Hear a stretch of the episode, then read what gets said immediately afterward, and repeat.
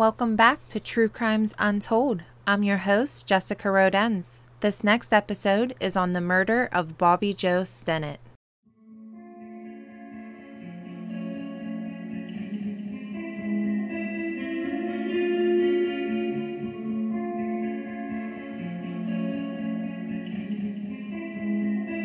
her with a garrote, wrapped it around her hands, and reached down and, and went over her head with it and, and strangled her. KCTV5 is taking an in depth look at an old murder that's now back in the nationwide spotlight. Lisa Montgomery is set to be executed in a matter of weeks. Most say she deserves it and point to terrible details in the case. Hello, friends. Welcome back. Thanks for joining me. I hope you're having a wonderful weekend. I hope you're all well, happy, and healthy. Isn't it crazy that summer is basically over? I mean, where I'm from, we're still having super hot days, and then the nights are a little chilly, just a little chilly. But it's okay because spooky season is upon us. And you know, everybody loves Halloween now. It's like the thing, you know, it's just really in now. I'm a part of that. So, yeah, I should just shut the hell up. Okay, so let's get into it. Um, I should do like a little disclaimer. I probably should have been doing that all along, um, but it's never too late to start. So, if things like rape, torture, abduction, murder, if that kind of stuff bothers you, I would just skip past. Um, but if it doesn't, then welcome. So, this next episode is on the murder of Bobbie Jo Stinnett and the woman who killed her, Lisa Montgomery. So, all of the other podcasts and like mini documentaries that I've watched or listened to so far about this case, they kind of all start with what happened, the crime, and then they go into like a little bit of back history on uh, the two people involved. I'm going to do the opposite. I'm going to talk about the victim, Bobbie Jo. Not a lot, just a little bit of her background, and then the same with Lisa Montgomery. And then I'm going to go into what happened. So, yeah, let's start with Bobbie Jo Stinnett.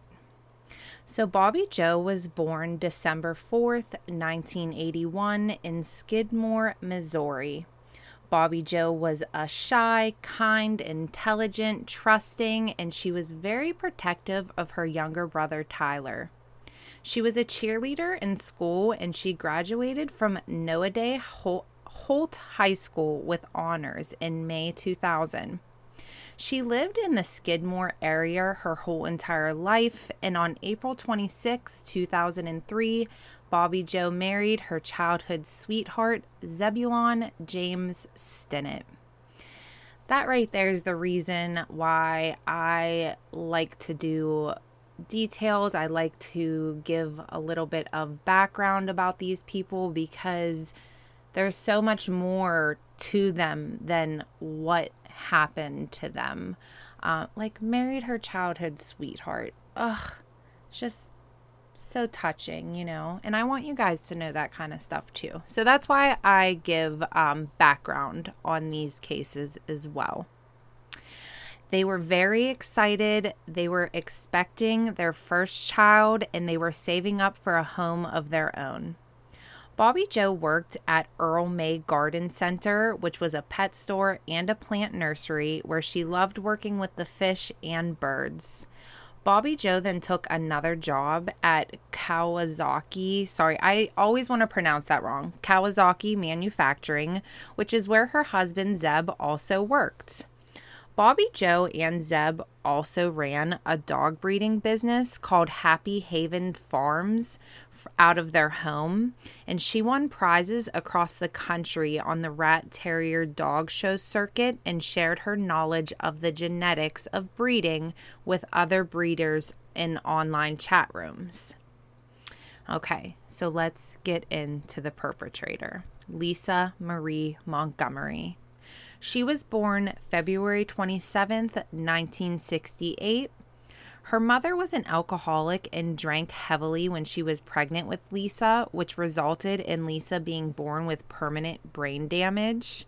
She was raised in a physically and emotionally abusive home where she was raped by her stepfather and his friends, and she was beaten from the age 11. Ugh, so sad and just sick. Like, I will never understand this, which is a good thing. Like, why? Why do, why would anybody want to do something like that to a child? I don't know. I will just never get it. So, Lisa would start to drink alcohol to help her escape from her home life. When Lisa was just 14, her mother found out about the abuse that Lisa was enduring from her stepfather, and she actually blamed Lisa.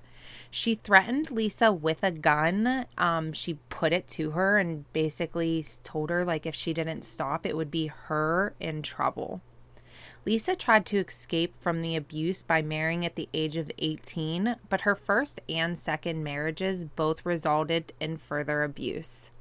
Lisa had four children before undergoing a tubal ligation in 1990. She would falsely claim to be pregnant several times after the procedure, according to both her first and second husbands. At the time of Lisa's arrest, it was speculated that her motivation stemmed from a miscarriage she may have suffered and kept it from her family. More speculation followed when her former husband planned to reveal that Lisa had lied about being pregnant in an effort to get custody of her children. It was suspected that Lisa needed to produce a baby in order to con- counter this charge of habitual lying about being pregnant. When I read that, I, I had to read that like twice. I'm like, wait, wait, what? She has to have a baby to prove that she's not lying to get back her other children. I don't know about that. That sounds a little weird to me. I don't know if like that's what she was telling people, if that's what her husband was telling people. I don't know where they got that from. But it's strange. Okay, so let's move on to how Bobbie Jo and Lisa meet. In early April 2004, Bobbie Jo Stinnett and Lisa Montgomery got to know each other online since they both shared a love for rat terrier dog breeds. They would talk back and forth about the dog breeds on an online forum called Ratter Chatter. Ratter Chatter. Yeah, rather chatter. They're ratting and chattering it up, I guess. Lisa would go on to tell Bobbie Jo that she was also pregnant, and the two would message back and forth sharing pregnancy stories. Lisa told Bobbie Jo that she was interested in buying one of the puppies that was born in the last litter. So on December 16th, 2004, Lisa would make the 175 mile trip from her home in Kansas to Skidmore, where she had an appointment to look at the puppies at Bobbie Jo's house. But it wasn't Lisa Montgomery that Bobbie Jo was expecting. It was a woman who went by the name of Darlene Fisher. Darlene Fisher was the name that Lisa would use when she started to privately message Bobbie Jo from a different email address inquiring about the purchase of one of her puppies. So she's trying to trick her. She's, you know, making her think that she's this other woman who's interested in purchasing a puppy. She sets up an appointment with her. I mean, because this is what Bobbie Jo does. This is like half of what she does for, you know, money, what she loves to do. She breeds her dogs and she sells the litters, you know. So, of course, when she's having somebody who she also sees on this Ratter Chatter forum, um, which is uh, specifically for that dog breed, you know, she's probably not going to turn this person away um, if she's not having any suspicions to. You know what I'm saying? So, when Bobbie Jo answered her door, Lisa overpowered the pregnant woman, strangled her with a piece of rope, and cut her baby out of her womb using a kitchen knife. and then she fled the scene with the premature baby. Becky Harper, which was Bobbie Jo's mother, stopped over to her house to check on her daughter. When Becky walked into the home, she noticed her daughter on the dining room floor laying in a pool of her own blood. She immediately called police and described the wounds inflicted upon her daughter as appearing as if her stomach had explode, exploded. Paramedics were unsuccessful in attempting to revive Bobbie Jo, and she was pronounced dead at St. Francis Hospital in Maryville. As police searched the crime scene, they could see that there was no sign of forced entry, and this told investigators that Bobbie Jo likely knew her attacker and let them in. There was also evidence that a violent struggle had taken place. It was clear that Bobbie Jo had been strangled from behind until she felt fell unconscious, and then blood on Bobbie Jo's feet indicated that at some point she regained consciousness after her stomach had been cut open. There was so much blood on the floor that it came up in between her toes and soaked into her toenails. The investigators found a chunk of blondish brown hair in Bobbie Jo's closed fist and also found defense wounds on her hands, indicating that Bobbie Jo put up a fight against her attacker. Attacker. Yeah, so just another reason, like, you know, why I do these kinds of things. Like, I pray on every level that you could pray on that this doesn't ever happen to anybody, but you know, if for some reason you ever found yourself in a situation, just fight. Fight your hardest, you know, pull hair out, dig your nails into their skin. You just need to fight as hard as you can that way, um, there's proof of who this attacker is, you know. But again, I pray that this never happens to anybody out there. So, but, you know, just so you know, like, which I'm sure you already did, DNA, you know? Lisa Montgomery now was on the run with a kidnapped baby. She called her husband Kevin that same day around 5:15 p.m., saying that while she was on a shopping trip in Topeka, she had gone into labor and had given birth. The police uh, put out an Amber Alert to enlist the public's help to look for a red Toyota Corolla that was seen in the driveway of Bobbie Jo's house earlier that day. The alert was initially denied as it had been not ever used before in an unborn child's case, and thus there was no description of the victim. Eventually, after intervention by Congressman Sam, Sam Graves, the alert was implemented. Which I was like, yeah, I mean, you should at least put something out to get the public's help because if say like Lisa even just stopped somewhere to clean herself up, to clean the baby up, and somebody might have seen her um, and thought that she was acting suspicious or weird with this newborn baby, it was just definitely a good idea to get the public's help. So, people on the Ratter Chatter forum started to hear about Bobbie Jo's brutal murder, and one of the members came forward to police because they had remembered that the day before the murder, a woman named Darlene Fisher had contacted Bobbie Jo about buying a puppy from her.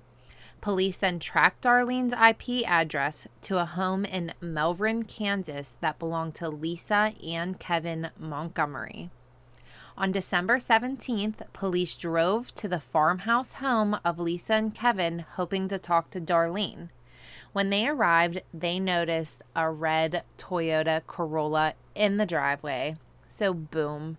I mean, obviously, it's a popular car, but what are the chances of that? Just seems like everything's lining up pretty easily. Thankfully for the Ratter Chatter forum, you know?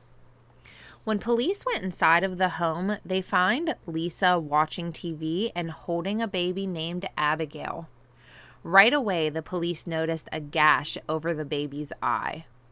Lisa told the police the same story that she told her husband the day before.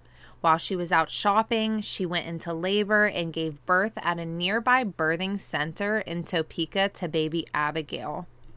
A witness would later report that on the day of Lisa's arrest, Lisa and her husband Kevin took the infant to a nearby restaurant for breakfast, and then they went to the local bank, the courthouse, a convenience store where Lisa worked, all to show off the newborn baby. When Kevin was questioned, he admitted that he wasn't there for the birth of baby Abigail, that Lisa had called him after she had already given birth and asked him to pick her and the baby up from a Long John Silver's parking lot in Topeka, Kansas. She's like, ugh, let me go- stop and get some Long Johns real quick, and then I'll call Kevin and have him pick us up. Kevin told the police that he didn't think anything was strange because he knew that his wife did not like hospitals and doctors. When I read that, I was like, oh, okay. Like, that makes a lot of sense, you know? I mean, at some point, I feel like you're going to have to see somebody. I mean, I know there's, you don't have to go to a hospital, there are birthing centers and stuff, but like, come on, Kev did you go with her during these eight months at all? Like anything, you know? No.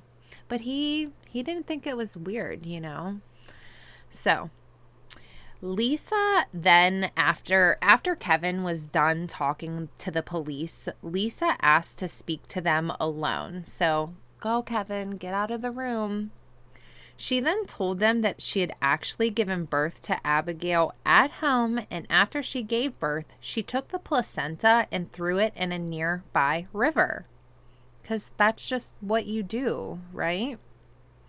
Things just were not adding up, so they brought Lisa to the sheriff's office to question her more. About an hour into the questioning, Lisa's story fell apart and she confessed to everything. Lisa was arrested after her confession. Thankfully, the kidnapped newborn baby was recovered safely and brought back to the father, Zeb. And again, thank you like for the Ratter Chatter forum because if it wasn't for that lady that came forward right away, who knows like what could have what would have happened. I mean, they could have went even further out of state to another state, out of the country, who knows? But thankfully, it all happened pretty quickly where they were able to track that IP address. So, yeah. Lisa Montgomery was charged with the federal offense of kidnapping resulting in death. At a pre trial, a neuropsychologist testified that head injuries, which Lisa had sustained years earlier, could have damaged the part of the brain that controls aggression. During her trial in federal court, her defense attorneys, led by Frederick Duchardt, told the court that Lisa had pseudocyesis, a mental condition that causes a woman to falsely believe she is pregnant and exhibit outward signs of pregnancy. Dr. V.S. Ramachandran and M.D. William Logan gave expert testimony that Lisa had pseudo, pseudocyesis in addition to depression, borderline personality disorder, and post traumatic stress disorder. Both federal prosecutor Roseanne Ketchmark and the opposing expert witness, witness forensic psychiatrist Park Dietz strongly disagreed with the diagnosis of the pseudocyesis. On October 22, 2007, jur- jurors found Lisa Montgomery guilty, rejecting the defense claim that Lisa was delusional. I don't think I think that that pseudocyesis sounds more correct, which I feel like could be like a delusional type of condition because it makes you believe that you're pregnant when you're not, that you tell people that you're pregnant. So I don't know. I kind of feel like it kind of goes hand in hand with one another, but they are saying no, she's not delusional. She knows what she did. Um, yeah, I mean, she made that 175 mile trip. And I actually read an article that she made that trip twice. She made it the day before just to make sure, you know, that she was knew where she was going. Um, she drove the whole entire way. She did make it to Bobbie Jo's home. She turned around And then the next day, which was the day that she committed the murder, she drove back again. So they're like, no, she's not delusional. She just drove, you know, over 300 miles in two days because she knew what she was going to do, what she wanted to do. So, yeah. Um, but yeah, on October 22nd, 2007, jurors found Lisa Montgomery guilty, rejecting the defense claim that Lisa was delusional. And then October 26th, the jury recommended the death sentence. Judge Gary A. Fenner formally sentenced Lisa to death. And then on April 4th, 2008, a judge upheld upheld the jury's recommended recommendation for death. Lots of like R's and D's in that paragraph. Sorry. On March 19th, 2012, the U.S. Supreme Court denied Lisa's, this is a hard word to say, certiorari certiorari petition. And I wrote down what that was because when I read that, I'm like, oh, what's that?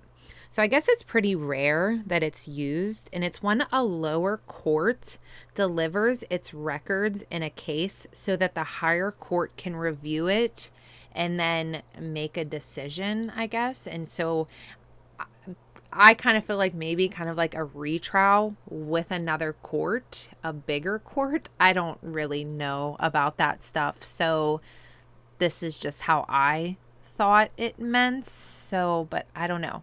But basically, she obviously is asking for a retrial against her death sentence. Lisa Montgomery was incarcerated at Federal Medical Center Carswell in Fort Worth, Texas, where she remained until she was transferred to the site of her execution. For a long time, Lisa was the only woman with a federal death sentence at Federal Medical Center Carswell. Lisa was scheduled to be executed on December 8th, 2020, by lethal injection at the U.S. Penitentiary in Terre Haute, Indiana, but this was delayed due to her attorneys contracting COVID 19. Womp, womp, womp. On December 23rd, 2020, Lisa was given a new execution date of January 12th, 2021.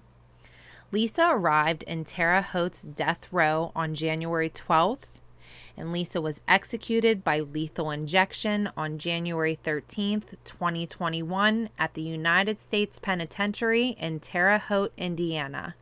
When she, when she was asked if she had any last words, she replied, "No." She was pronounced dead at 1:31 a.m. Like you can't even say I'm sorry to Zeb, to Becky. Like, you asshole. Look at how you left poor Bobbie Jo for her family to find her. And you can't even mutter the words, I am sorry. You're pathetic. Um, so this is just a little extra, you know, that I found that I thought was interesting. Lisa became the first female federal prisoner executed in 67 years and the first person to be executed in the United States in 2021. Only three other women have been executed by the U.S. federal government Mary Surratt by hanging in 1865, Ethel Rosenberg by electric chair in 1953, and Bonnie Heady by gas chamber also in 1953 which was crazy. Like there's not many at all and then there's two in the same year. I'm like geez they must have really fucked up. So yeah. But thank you guys for listening. It is scary that we live in a world where people could commit a crime like this. Like, it's sad because this nature versus nurture, this is another case. Like, Lisa, look at how she, you know, she was born with brain damage. She was just sexually tortured and raped by the people who were supposed to protect her. And then her mother blamed her for that.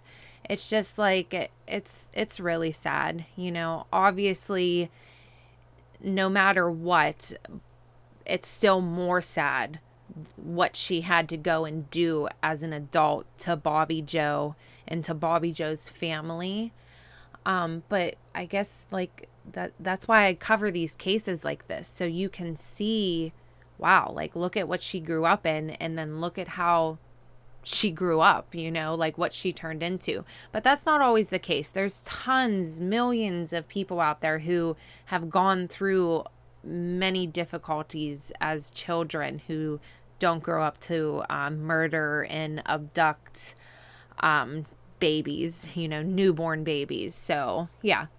But anyway, thank you guys. You can, of course, find me on Spotify. Hit the subscribe button, and you'll get notifications with ep- new episodes weekly. I'm on Facebook and Instagram at True Crimes Untold Podcast, and I will see you guys next weekend. Bye.